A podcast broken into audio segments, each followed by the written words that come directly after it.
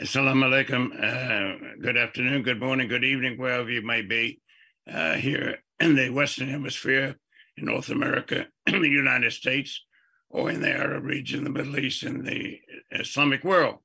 My name is uh, John Duke Anthony. I'm the president, CEO of the National Council on U.S. Arab Relations.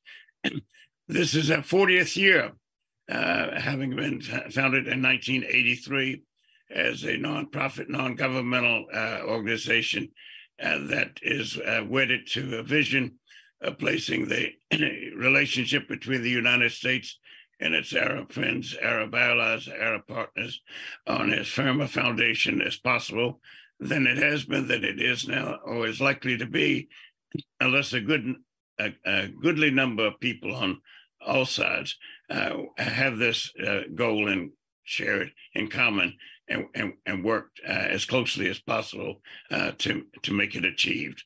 And the, the vision is to place this relationship uh, on uh, a five footed stool in terms of strategic cooperation on matters pertaining to war and peace, economics, having to do with inflation, prices, uh, commodity, uh, material well being, trade rules, regulations, and a rules based order uh, base still anchored heavily uh, since the post World War II uh, period.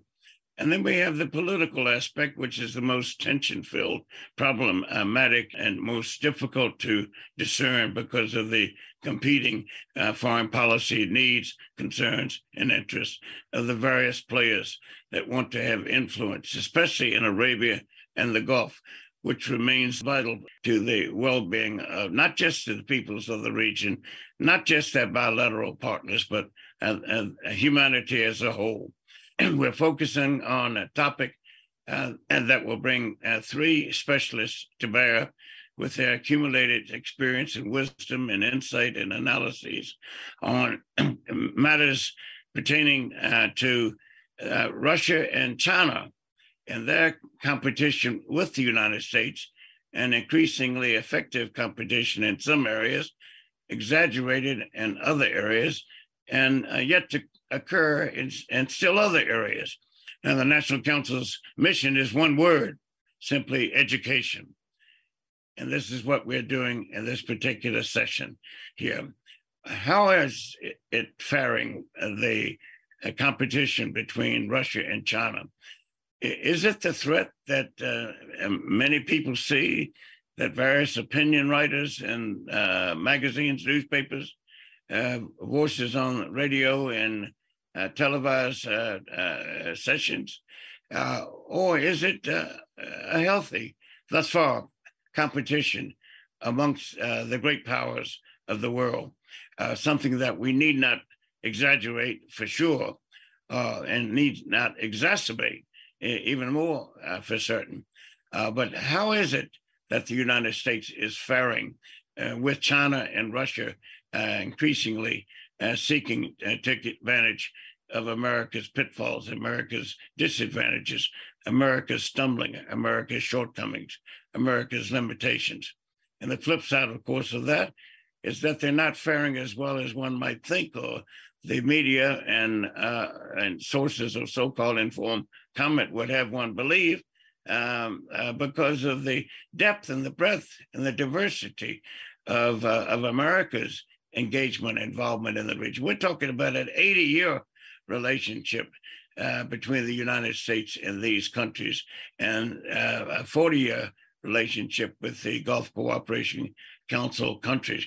So let's not make too much to do uh, with this, but at the same time, not be na- naive and take advantage and not be smug, not be arrogant, uh, uh, which uh, one can say we're guilty of.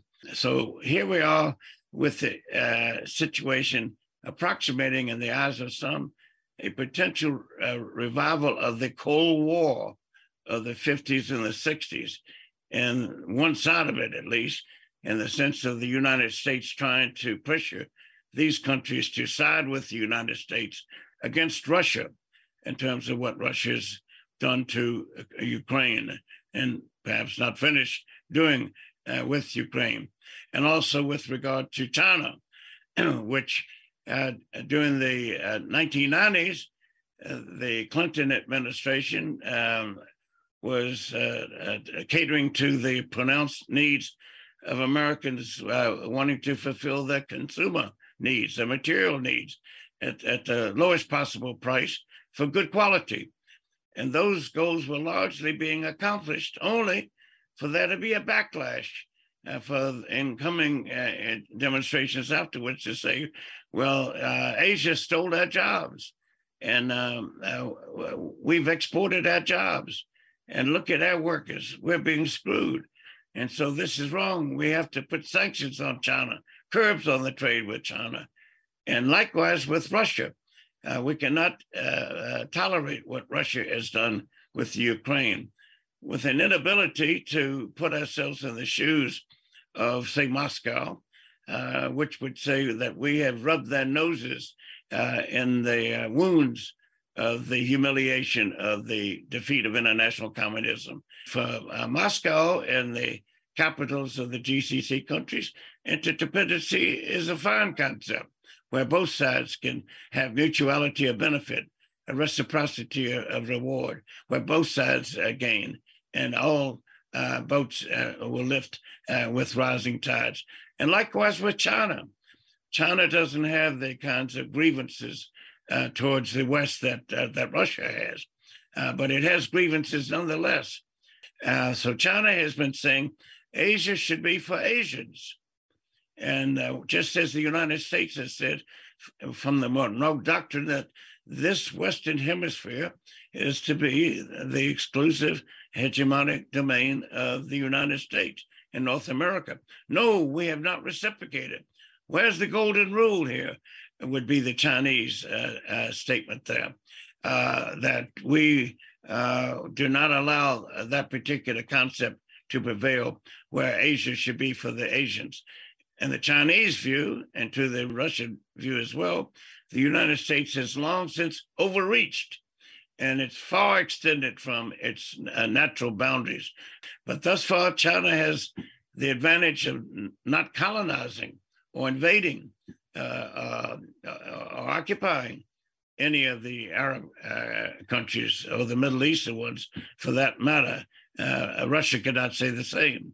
Uh, so each comes with their own uh, uh, respective disadvantages and advantages. On the uh, interdependency aspect, China needs the oil and gas resources of Arabia and Gulf. Russia needs them in a different way, not as a source of supply, but as a partner in terms of determining uh, price, in terms of supplies, in terms of strategic uses, to which oil and gas is finite, depletable uh, resource and commodity upon which all humanity relies and depends. And we have uh, David Rundell uh, to address this uh, or aspects of it uh, and to take issue with anything I've said, and for all of us to listen with great care because here's an individual that does have uh, the requisite empathy. I've known David since 1976 when he was a student in Oxford, and I was uh, uh, lecturing uh, there in the in the middle 1970s. And Michael Gfoeller and the two of them are partners in business and have been partners in the geopolitical dynamics of American interests and policies and actions and attitudes uh, for the last quarter of a century towards Arabia the Gulf, and particularly with regard to the Gulf Cooperation Council countries. I'm going to turn this now over to Colonel Abbas Dahouk, a member of the National Council's Board of Directors, as I mentioned, former uh, defense attache for all of American armed forces in the U.S. Embassy in Saudi Arabia and the army attache in that same embassy. And before retiring, uh, senior most uh, uh, political military affairs advisor to the U.S. Uh, Assistant Secretary of State for Near East Affairs, uh, Colonel Dahouk.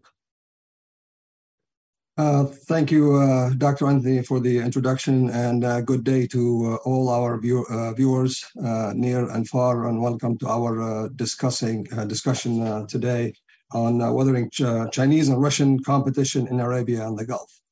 Uh, good morning to, uh, to Mike and uh, good morning to David. Uh, uh, let's uh, uh just dive right uh, right through it. I think we'll uh, let's talk about China. There's a lot of things going on recently between China and and the region, mainly the Gulf region. And I will welcome David's remark on, on, this. David. Good morning. I think the first thing to note about the Chinese relationship with Saudi Arabia is that it is not new. Uh, China has had a relationship with Saudi Arabia for 40 years. The, it really began with the Chinese uh, selling the Saudis or providing them with uh, ballistic missiles back during the first uh, war between Iraq and Iran. And the Saudis felt that they uh, could become vulnerable to Iraqi or well, actually not Iraqi, Iranian at that time uh, ballistic missiles. And so they obtained the East Wind missile from the Chinese. Uh, they sent their ambassador uh, to Washington, actually, uh, Prince uh, Bandar bin Sultan went and purchased these missiles. And those missiles have been upgraded several times. They have uh, facilities for their maintenance, and some would say even for manufacturing parts of them in mm-hmm. Saudi Arabia. So this relationship is not new, is the point I'm making. It was expanded beyond ballistic missiles uh, in 1999 when they signed a formal agreement relating to oil. Saudi Arabia is now one of the largest, often the largest supplier of crude oil to uh, China. And that relationship is also expanded to include uh, petrochemicals uh, and refining facilities, which the Saudis, often in connection with ExxonMobil, have uh, built in China. And the Chinese have also built facilities in Saudi Arabia. So the military and economic relationship is not new. Uh, it nor is the visit of Chairman Xi to Saudi Arabia the first one, which we mm-hmm. had just a few months ago. He actually first went to Saudi Arabia in 2016. And at that point, he signed something that made Saudi Arabia a comprehensive strategic partner of China. So this is now at least, you know, seven years old. And this relationship revolves around many things uh, it expanded beyond oil, beyond ballistic missiles, and it now includes things like technology transfer, uh, telecommunications, uh, foreign direct investment. The Saudis often turn to the Chinese for a vote in the United Nations Security Council. And the Chinese have been very involved in the, in the building, if you will, of the um, Saudi infrastructure. The Chinese were really the ones who built the Saudi railroads, which have uh, expanded dramatically in the last six years. Um, the I, I, will tell you a story that uh, was now almost 15 years ago. Mike and I were visiting a little city down near the Yemen border called Jizan, a dust blown, uh, impoverished part of Saudi Arabia.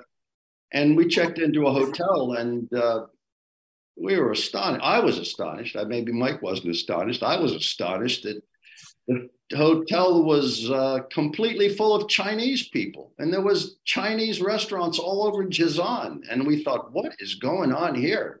And mm. lo and behold, Huawei was doing the telecom, and there were hundreds of Chinese people in Jizan 15 years ago.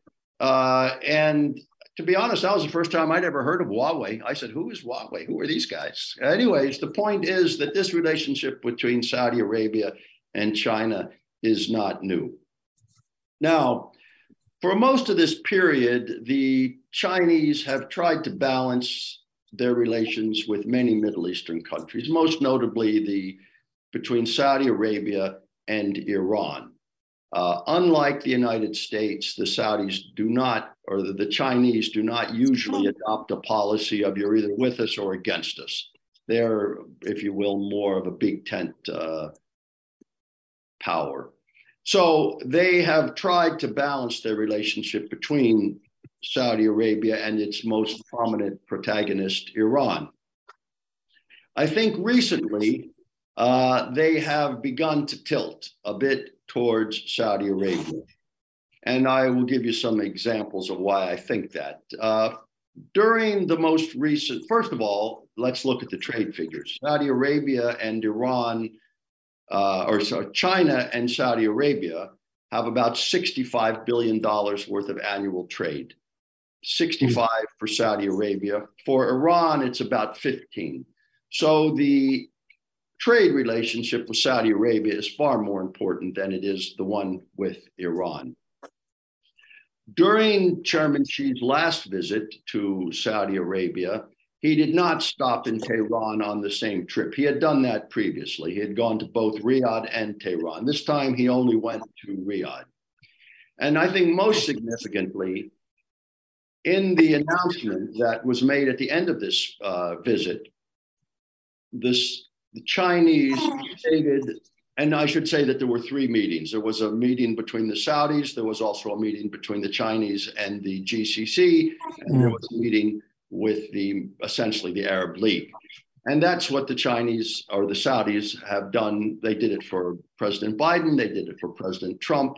They demonstrate that they are the leader, if you will, of both of these blocs, the uh, Arab League and the, um, at least the de facto leader of the Arab League and, and or the one who can call meetings, shall we say.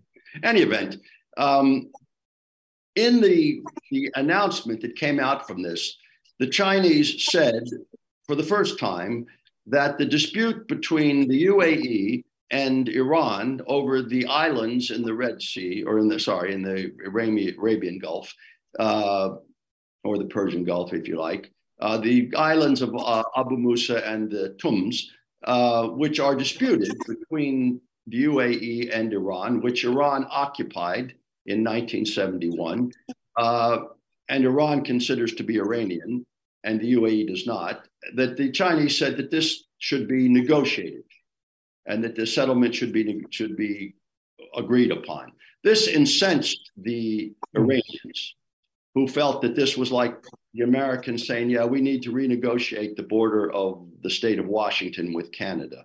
Uh, they felt this was a settled issue. So to bring this up again, they, the, the, the Iranians actually called the Chinese ambassador in Tehran in uh, hmm. and rebuked him for this statement. So it was, it was, and it was clearly done. And so this was, in my view, a beginning of a tilt towards uh, the GCC and away from Iran. Not that they're going to eliminate their relations with Iran, but I think they recognize that the relationship with the GCC led by Saudi Arabia is more important.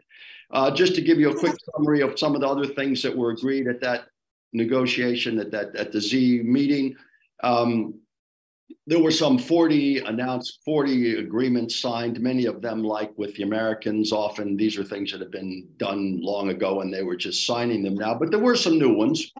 Uh, and I know from talking to Saudis and to the Chinese that um, the, the NEOM is one of the Saudis' big projects, super projects, mega projects, they call it. Um, it's a new city they're building up near Jordan and Israel. Uh, it's very ambitious. The Chinese came and said, "We would like, we can build that for you. We can do the whole thing, uh, hmm. and we'll make that part of our uh, Belt and Road initiative." And the Saudis said, "Well, thank you, but no, thank you. Uh, we do not want NEOM to become a completely Chinese project." And we are going to maintain it as a multinational, international project with parts of it being built by a wide range of contractors, which is the case today. So they decided, and that, that was a big offer on the part of the Chinese. They have the capacity to do that. It's, a, it's something the Saudis want, but the Saudis decided that they did not want to be completely aligned with the Chinese on NEOM.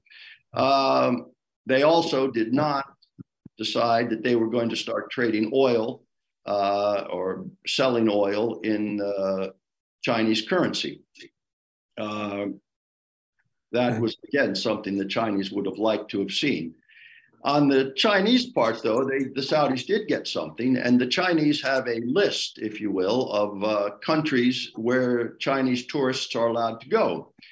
And the Saudis want to build their tourism industry, and the um, Saudi Arabia was added to that list. So mm-hmm. that will bring some new um, tourists to just to go so that is the visit of Chairman Xi. The lo- there was a long-term relationship. It's it's evolving. It's growing, and I would just finalize my thoughts with one um, one last comment, which is to say that the Chinese and the Saudis do share many strategic interests in the Middle East. Most prominently, they share an interest in the supply of oil.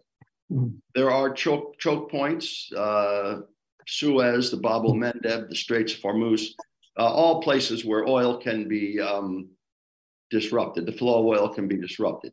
The reality is that both Saudi Arabia and China are free riders on the US Navy, which is the one that ultimately keeps these uh, choke points open.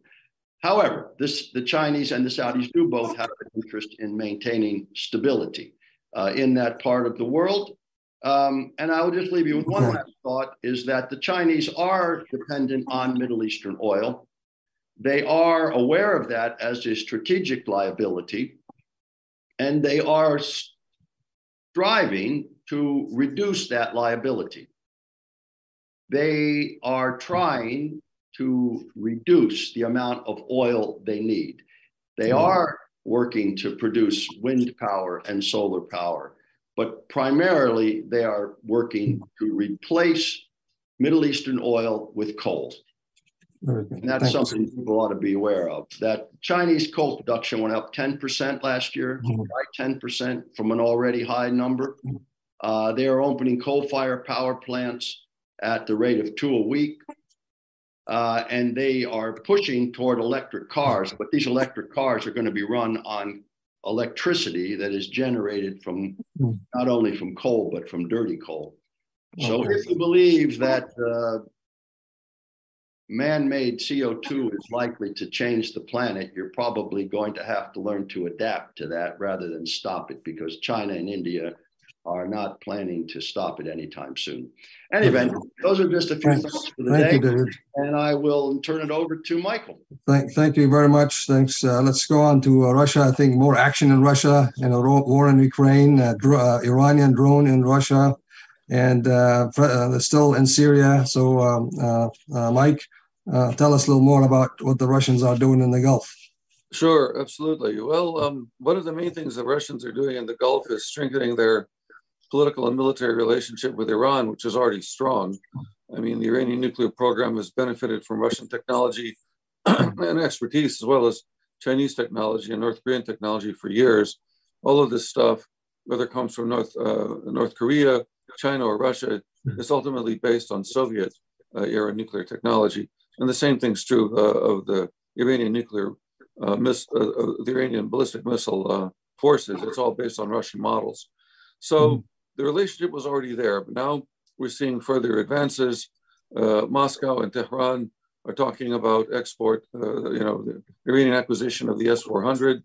Uh, they're talking about the uh, Iranian potential acquisition of the Su-35 fighter bombers. These would uh, these weapon systems would change the balance of power in the Gulf and make it significantly more difficult for uh, Israel, for example, to attack um, the Iranian nuclear program in a preventive uh, strike at some point if they believe that the Iranians are getting too close to uh, the production of nuclear weapons. The Iranians, of course, deny that they have any such intention, but they are at this point um, massively enriching uh, uranium uh, to the 60% level uh, and even to a lesser degree the 90% level. 90% enriched uranium, of course, is the fuel that one needs to create a nuclear bomb.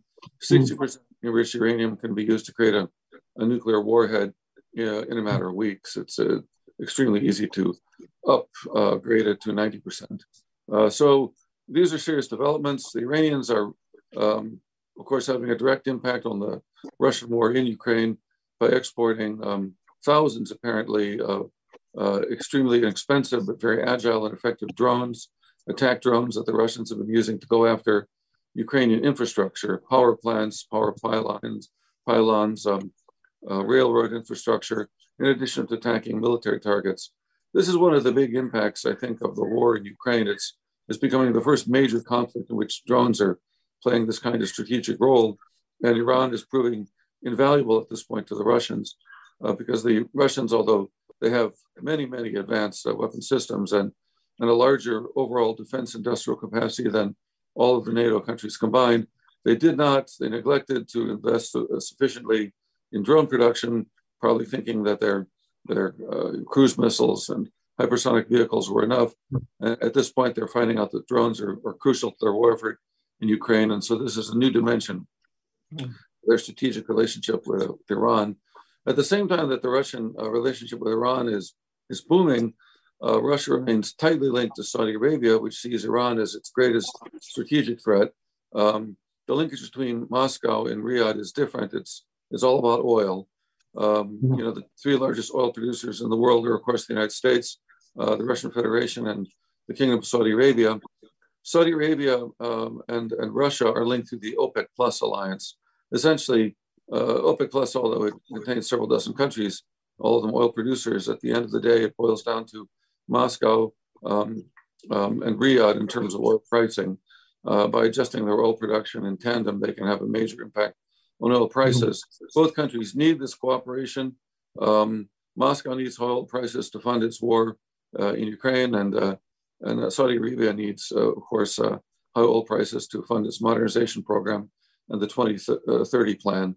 So um, this cooperation is, is going to con- continue no matter what happens in the rest of the relationship. But when one looks at how, you know, from the point of view of Riyadh, Moscow is both a friend and, if we can use the term frenemy, it's really, it, it brings us to another major point, which is that the end of the Cold War did not lead, as some said back in the day, to the end of history. Instead, we've slowly been coming back to a revival of 19th century style great power politics. And that's what we see in the region right now with the Chinese, the Russians, uh, the Indians all pursuing their own interests in the Gulf and all creating uh, constantly shifting alliance patterns. Mm. And that's what we see uh, Russia doing. Russia, uh, ever since their intervention in Syria in 2014, has really emerged as a major player in the region. We look at the Middle East and we see, you know, something that is on the other side of the world and to the east. The Russians look at the same territories and they see a portion of the global south that's right on their border.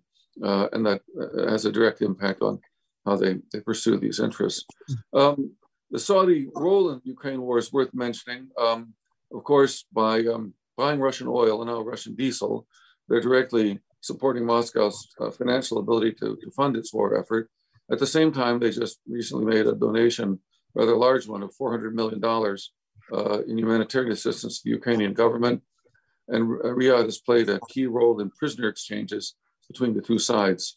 So it seems to me that they're trying to play a, a balancing act. Um, maintaining reasonable relations with both the West and the Ukrainian government on the one hand, um, and uh, with their Russian energy partners on the other.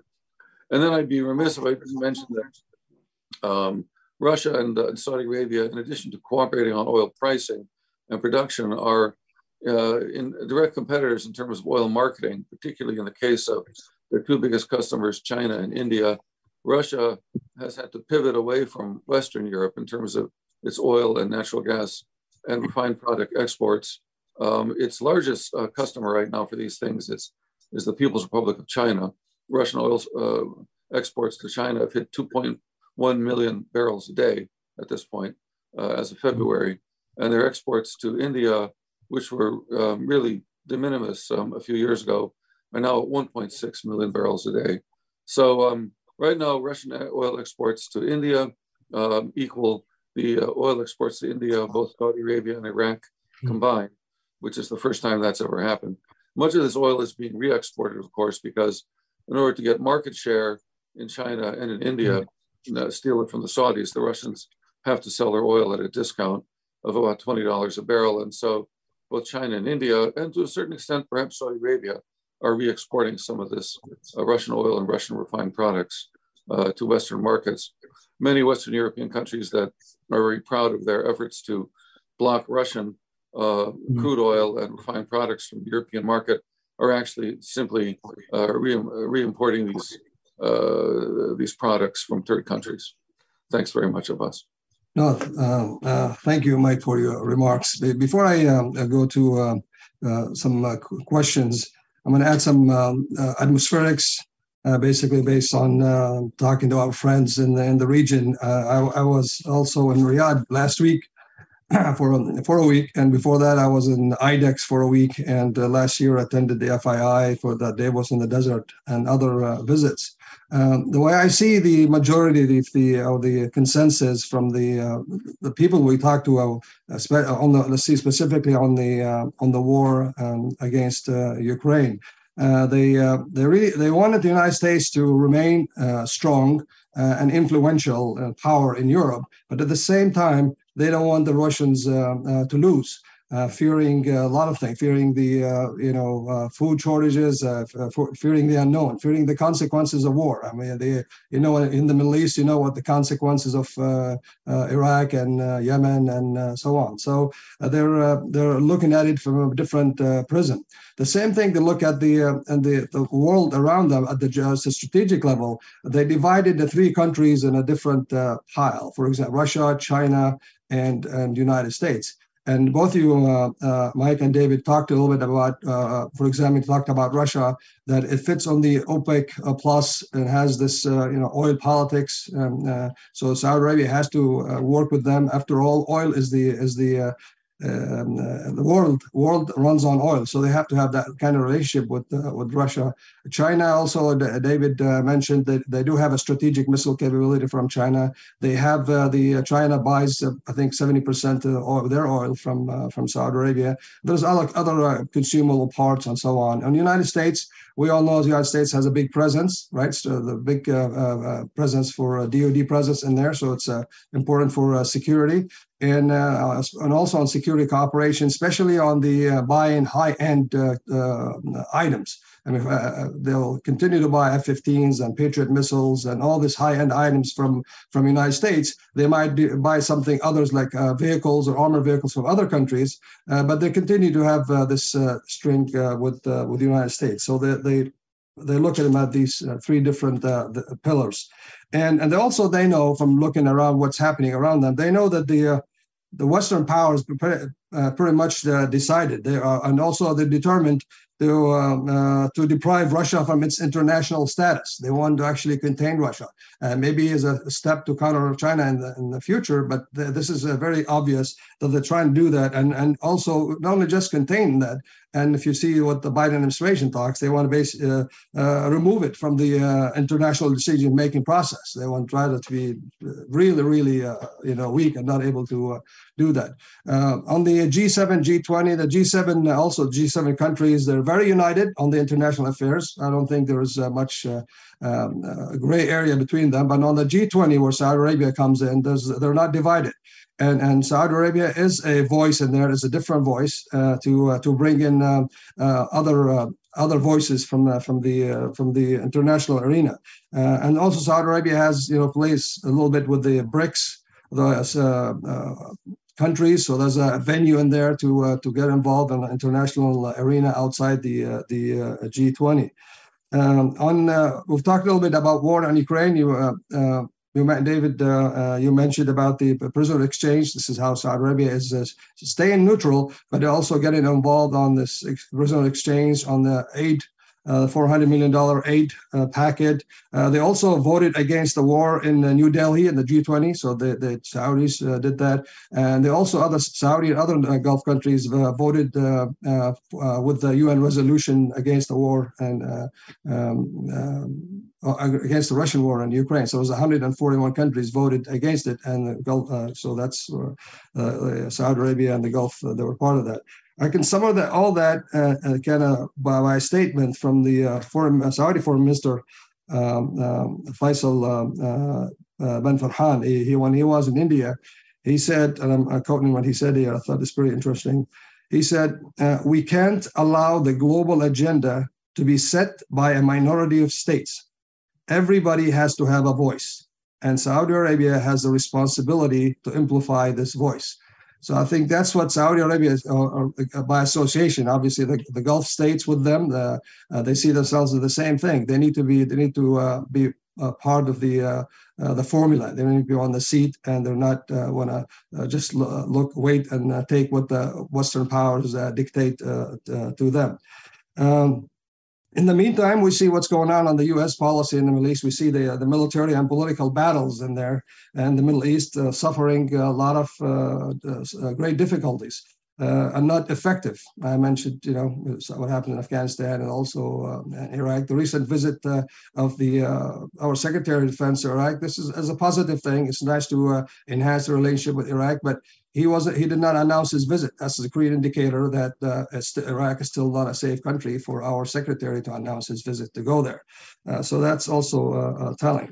Uh, lastly, I, I, mentioned I was in Riyadh last week, and just to tell you, given a snapshot in the hotel I'm staying in, uh, and in one week, you have the president of Eritrea was there for two days. As you know, President uh, Eritrea is very close to Russia, and they're voting with Russia and the United Nations. So having them in Saudi Arabia and courted by the Saudi government, it's a good thing for uh, a lot of things, especially for the Western powers and the United States. He was in there.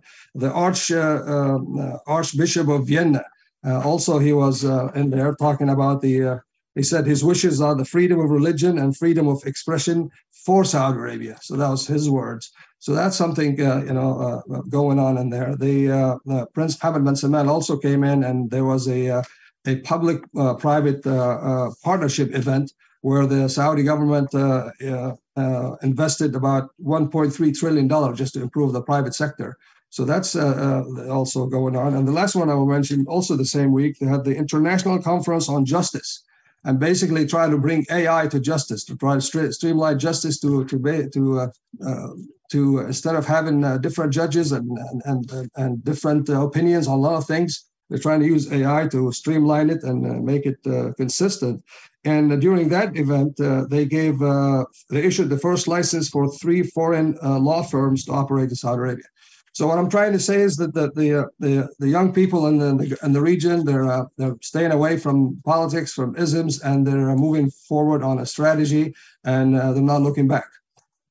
So with that, uh, I think I'll ask a couple of uh, questions. I'll start with the questions from uh, the audience here. Um, as one question we mentioned on the $400 million um, that are given to Saudi Arabia. Um, uh, the question is, uh, do you see any string attached uh, uh with this uh, with this donation, or is just uh, simply humanitarian assistance to Ukraine? Anybody, Dave or or Mike? in my opinion, I don't see strings attached to it. I think that what we're looking at is an attempt by Saudi Arabia to remain neutral in the conflict. I mean, obviously, Ukraine needs Ukraine needs a great deal of humanitarian assistance at, at this point. Um, you know, we in the United States now are paying, for example, uh, because of the essential collapse of the Ukrainian economy and the massive damage to their infrastructure, we're paying for uh, pension, uh, government pensions in Ukraine. We're paying mm. the salaries of the entire government bureaucracy. So the $400 million uh, was was a, an excellent move on the part of the Saudis. It's helped the Ukrainians tremendously. I don't really see uh, any any uh, strings attached to it. The kingdom's been a major uh, provider of international assistance in crises like this for years. And in term, the only political aspect I see is that it does uh, reinforce the kingdom's neutrality uh, in the conflict. Okay, yeah, I would just I would just add to that that um, when we think about why we have a strategic relationship with Saudi Arabia, the one thing that they have, and it's not to demean it, it's the asset that they have, is a thick checkbook. And we turn to that thick checkbook frequently.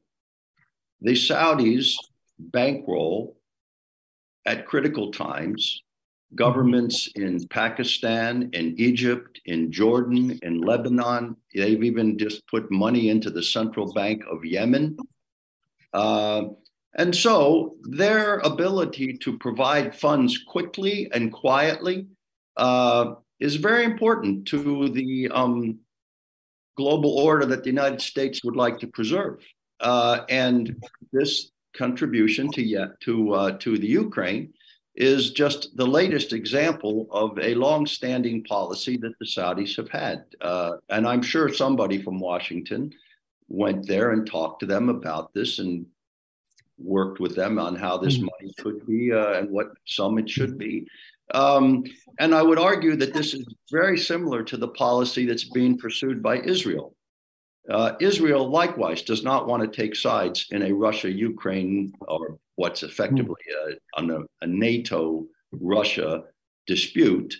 Um, and they have, despite pressure from the West, have declined to send uh, lethal weapons to uh, to Ukraine. They're happy to send non-lethal aid and financial aid.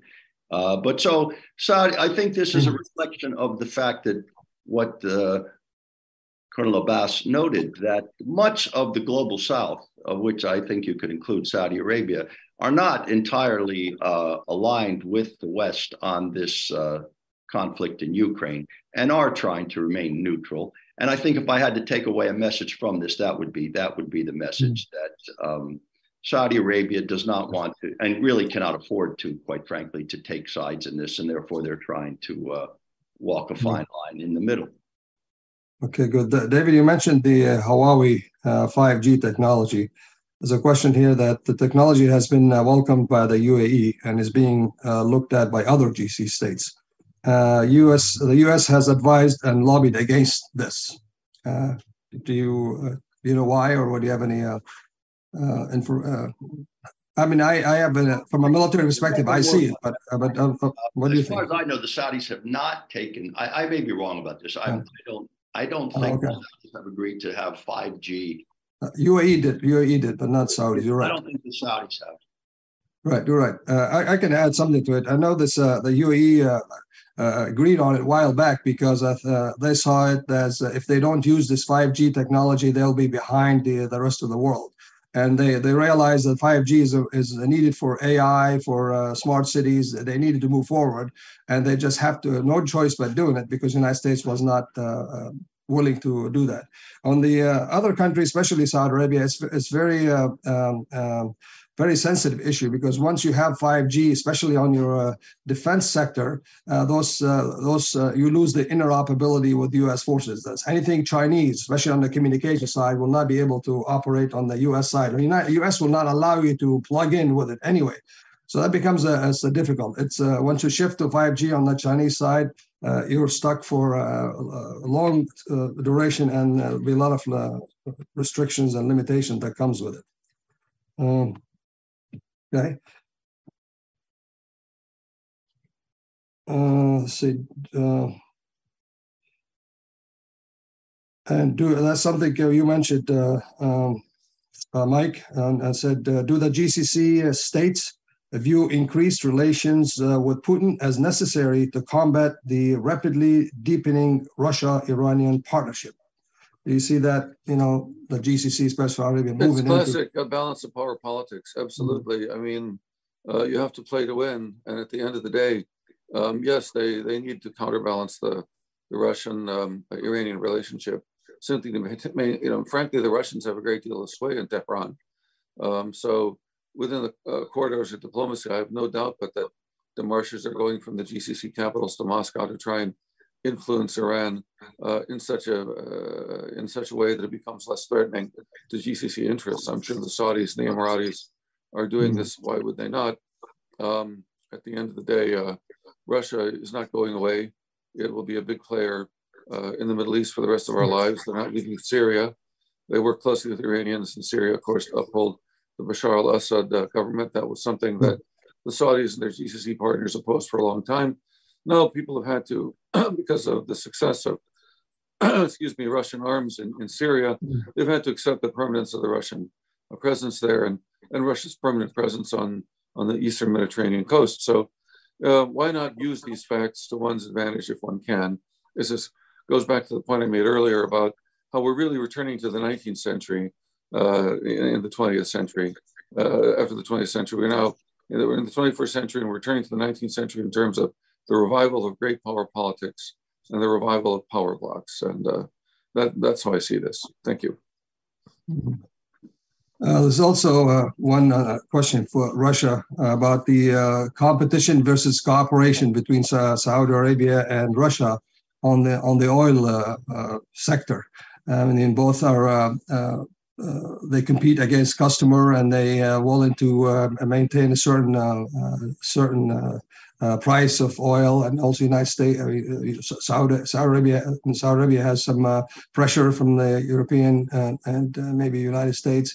how do you see this balancing act on competition versus cooperation between Russia and Saudi Arabia on uh, versus, in the oil sector? I think that Saudi uh, Russian cooperation within OPEC Plus is is a fact. It's not going to go away. It's essential to both countries. Uh, you know, as I mentioned earlier, um, without this cooperation, neither country can uh, influence oil prices um, the way they need to influence them. They need higher oil prices. In Riyadh's case, to pay for the economic reform and economic transformation of the country. Mm-hmm. In the case of the um, and for the social uh, welfare expenses, which are considerable. Uh, Saudi Arabia has a very generous social welfare state. So does Russia. Russia needs to pay for that, and they now need to pay for these vastly greater military expenditures and for the expansion of their military industry to produce the ammunition, the shells, and the advanced weapons they need in Ukraine. So the cooperation on pricing and on production within you know OPEC Plus is going to continue, but they're really competing very hard right now for the mm-hmm. Chinese and Indian markets. Uh, and in terms of barrels per day uh, exported, the the Russians have the advantage because uh, they're willing to uh, give large discounts uh, to both customers, and and that's because they have a lower per barrel production cost. Um, they've driven down, and of course, they have a, a less generous social safety net, so uh, their break-even price is, is relatively speaking lower. People argue about how much this is. Um, the calculations are uh, complicated by the fact that the Russians are pricing everything in rubles, um, and because the Russian economy is much less exposed to foreign trade and much more um, autonomous than, say, the U.S. economy or certainly the Gulf economies. Um, the whole purchasing power parity thing doesn't work quite as well with Russia. Um, but at the end of the day, the Russians can make money exporting oil with a $20 uh, per barrel uh, discount to both the Chinese and the Indian markets. Uh, and as a result, they're, they're dominating both markets in direct competition with the Saudis. Thank you. Thank you. I'll just, I'll just add a couple things to that. That um, in this relationship, the Saudis are the drivers. Um, both sides need cooperation to maintain pricing, but there was a time a couple of years ago when the Russians decided to go their own way and not to follow the guidance uh, that Saudi wanted. And the Saudis uh, basically drove the price down dramatically uh, and showed the Russians that at the end of the day, they have the whip hand, which is true, they do. Uh, and the reason for that is there are very low production costs. Uh, and but more to the point, their ability to turn on and turn off the tap, which their fields, for technical reasons, which we don't need to go into, um, they have an ability to turn on and turn off taps much more quickly and with much less long term damage to your fields than the Russians do. So it's really the Saudis who drive OPEC. Uh, and the Russians uh, who benefit from uh, from being mm. being with them on that. Mm. Which is not to say that the Saudis don't benefit as well. The Saudis, one of the achievements, if you will, of uh, the current Saudi oil minister and his brother is the, is this creation of OPEC hmm. plus and this bringing uh, Russia into the OPEC uh, cartel. Thanks, uh, David. Could you um, talk a little bit about the Chinese currency. I mean, do you think the Chinese currency would uh, be welcome sometimes in the near future uh, in the Gulf, at least on trading oil? Uh, not necessarily to replace the uh, the, the dollar 100%, but perhaps kind of mix mix uh, mix uh, sometimes in dollars, sometimes in yen. Try to introduce it slowly on certain certain sectors. How do you see this currency dynamics on the political side? I don't think that the dollar is likely to be replaced as the reserve currency of central banks anytime soon.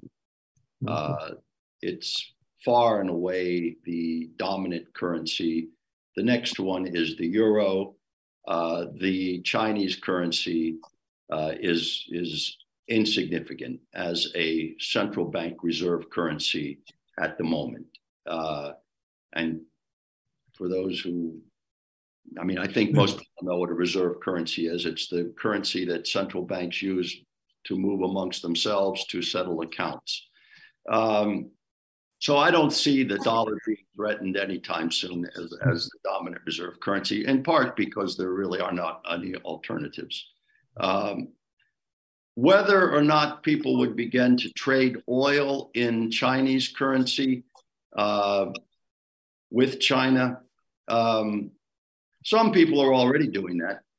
Um, I believe that uh, India is already doing that. I believe that Russia is already doing that. Um, and those are not insignificant transactions. And they're not really going to affect the fact that the dollar remains the dominant global currency.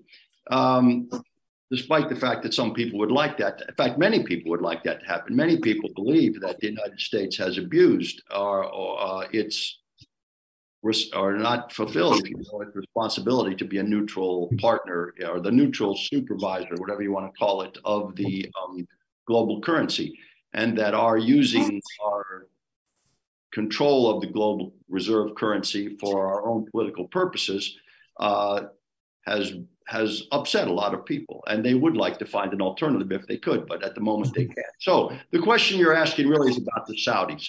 Um, I don't see the Saudis starting. I could be wrong, but I don't. I don't. A. I don't think it's it would make a big difference financially. It would be a symbolic difference, and it would upset Washington greatly. And therefore, I don't think the Saudis will do it. Uh, so that's the, the, short answer to my long preamble is that I don't think the Saudis are going to do it. If they did do it, it's not going to be that big a deal. Uh, it would be more symbolic. Uh, but it would be a big symbolic change, and that that is the reason I don't think they would do it anytime soon. You got to remember the Saudis um, hold a lot of their reserves in there, have a lot of investments. They have a lot of American government bonds. Uh, there are many Saudis who have big investments, personal investments in the United States. They don't want to see the dollar uh, decline in value anytime soon. That's good. Thank you. Um, there's also a question here from the audience about um, uh, given that the uh, the European influence uh, um, with uh, uh, with other countries, well, especially like Russia and uh, and China, try to influence them on the business from the business side. they weren't that influential. do we? How do you think? How do we? Do we think that GCC or Saudi or Saudi Arabia maybe more successful to engage, uh, you know, China and Russia on the on the business side, oil side, business side? Do you think they're they'll see more uh, uh more success there? I mean, that's just a um, I don't know. This uh, you, do, yeah. I think, do I think that Chinese um, economic connections with the Gulf states will increase? I think they're exploding already. I mean, right? Would be would, would that influence? I live in Dubai, and I can tell right. you the number of Chinese. I mean, there's huge, right, huge Chinese community in uh, in Dubai. They have giant malls. They have this thing called the Dragon Mall, mm. which is not a mall. It's a vast acreage of where you can buy anything you want from. It's it, it's it, uh, it's the biggest mall I've ever seen. Uh, would, uh, would that equate? Would that equate to influence? Would that equate to? Would that equate to influence, though? You think would they be able uh, to? Well, influence? it's economic influence. It's certainly economic influence. Political influence, yeah, I think I think economic influence and political influence go along with each other. So yeah, I think that they, that the uh, Chinese have political influence in the Gulf, uh, certainly more than they did, you know, ten years ago. Yeah, no, I think they do. Uh, that doesn't. Does that mean that the American influence is less? To some extent, yes. I mean, to some extent, influence is a zero sum game. And if one guy gets more influence, by definition, the other person has less. So the Americans do have less influence. Uh, there was a time when the United States was the only game in town. I think Mike and I can both remember that from the early days in our career when the dominance of the United States in the politics and economics of the Gulf states was uh, completely unrivaled. That's not the case today. Okay. I would just add one thing that, you know, because of the structure of the Russian economy, um, you know, it's essentially competing economically with the GCC countries. Its major exports are exactly what they export, uh, oil and natural gas. Um, it's the dominant uh, natural gas exporter, uh, much of that now going through the Power of Siberia pipeline and other pipelines directly to Chinese markets. And again, it's competing, you know, with Qatar and with other GCC countries uh, including in the future, I think the Saudis uh, for the LNG market and, and for the uh, pipeline gas export market. So uh, the only area I see changing in case the Russians actually win in some fashion in Ukraine is in the um, arms market. They are the largest uh, arms exporter in the world after the United States, and they'll try to leverage uh, any success in Ukraine to to boost their arms exports, including to uh, the GCC countries.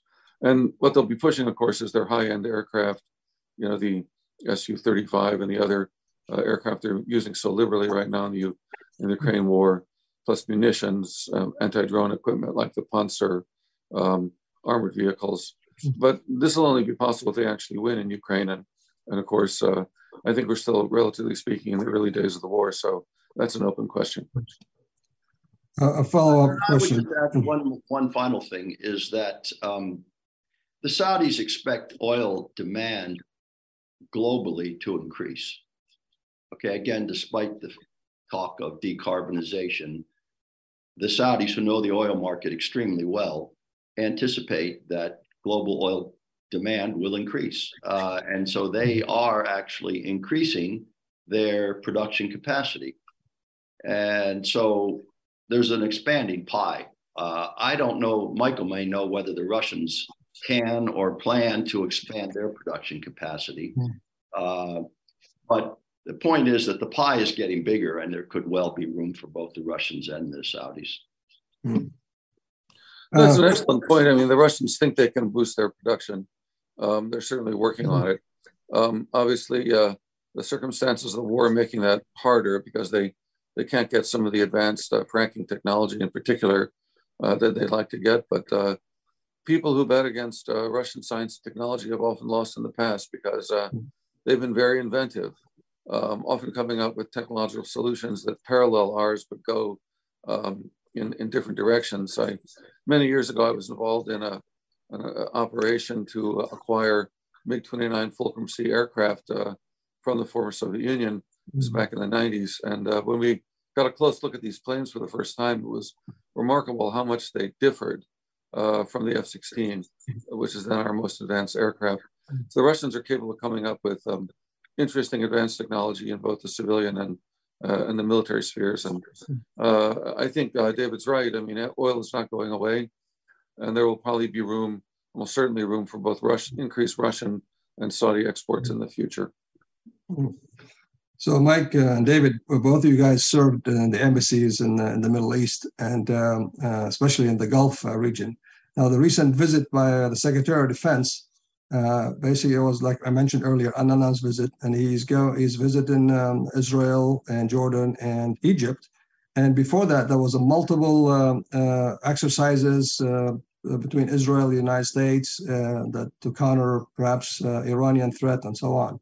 So if you're sitting in the uh, in the embassies and in the Gulf, looking at uh, you know Secretary of uh, Defense is moving into the region and discussing uh, regional uh, stability and U.S. Strategy in the region and countering Iran, and not visit to the Gulf states. Your post. What do you, what do you say to that? You know, I'd have to understand why. I mean, mm-hmm. was it meant as some kind of a slight, or had he already been there recently and he felt he didn't need to go again? Um, you know, the relationship between the Biden administration and Saudi Arabia is not a good one. It has been um, tense for a long time. Yeah. Uh, yeah that's fair. That's, so, I, mean, I think that's a good thing. But that that said, I don't think the Saudis have any plan to uh, distance them. The Saudis would like to have a good relationship with the United States. Okay, Uh, we, I know and an ambassador. They, and, they, and an ambassador. they want to improve their relationship with the United States. True. They believe that the Biden administration has made that difficult. The, the, Biden administration would argue that the Saudis made that difficult by the murder of Jamal Khashoggi. So, I mean, it's a chicken or the egg thing, but the Saudis believe that it's that they should get over the Khashoggi incident and that they should begin to rebuild the relationship. I think the the Biden administration is divided. I'm I'm not speaking for them, but it seems to me, from what I can see, that there are people in the administration who would like to improve Saudi relation, relations with Saudi, and there are people who would still like to consider Saudi a pariah state for whatever reason. Um, So I think, and that's something the US government's going to have to work out for itself, that the Saudis would welcome an improved relationship with the United States. They understand that the United States is, remains the only world power that has the expeditionary capacity True. to help them in a time of need. That the United States is the power that keeps the choke points for the flow of oil open. So and that most of their military equipment and all of almost all of their military training comes from the United States. That the dollar is where they invest their money. That the dollar is where they trade their oil. That the SWIFT currency banking system, if you will, uh, credit system uh, is um, is dominated by the United States. So they are not interested in having bad relations with the United States. So I don't think that they are going to take any great umbrage at fact that Secretary Austin didn't come to see them. And you'd have to ask, you'd have to look at the details as to why he didn't come. Right. I, I agree. Um, okay. I mean, uh, that's actually my last question. Uh, I want uh, if uh, uh, David and uh, Mike, do you have any last parting thoughts here before I close the session? Thank you very much. Appreciate the opportunity to chat. Thank you. I really enjoyed it. Thank you. Yeah. Well, uh, thank you both, and thanks for all our uh, listeners. Uh, and uh, until next time, have a good all day. Right. Thank Bye-bye. you. Take care.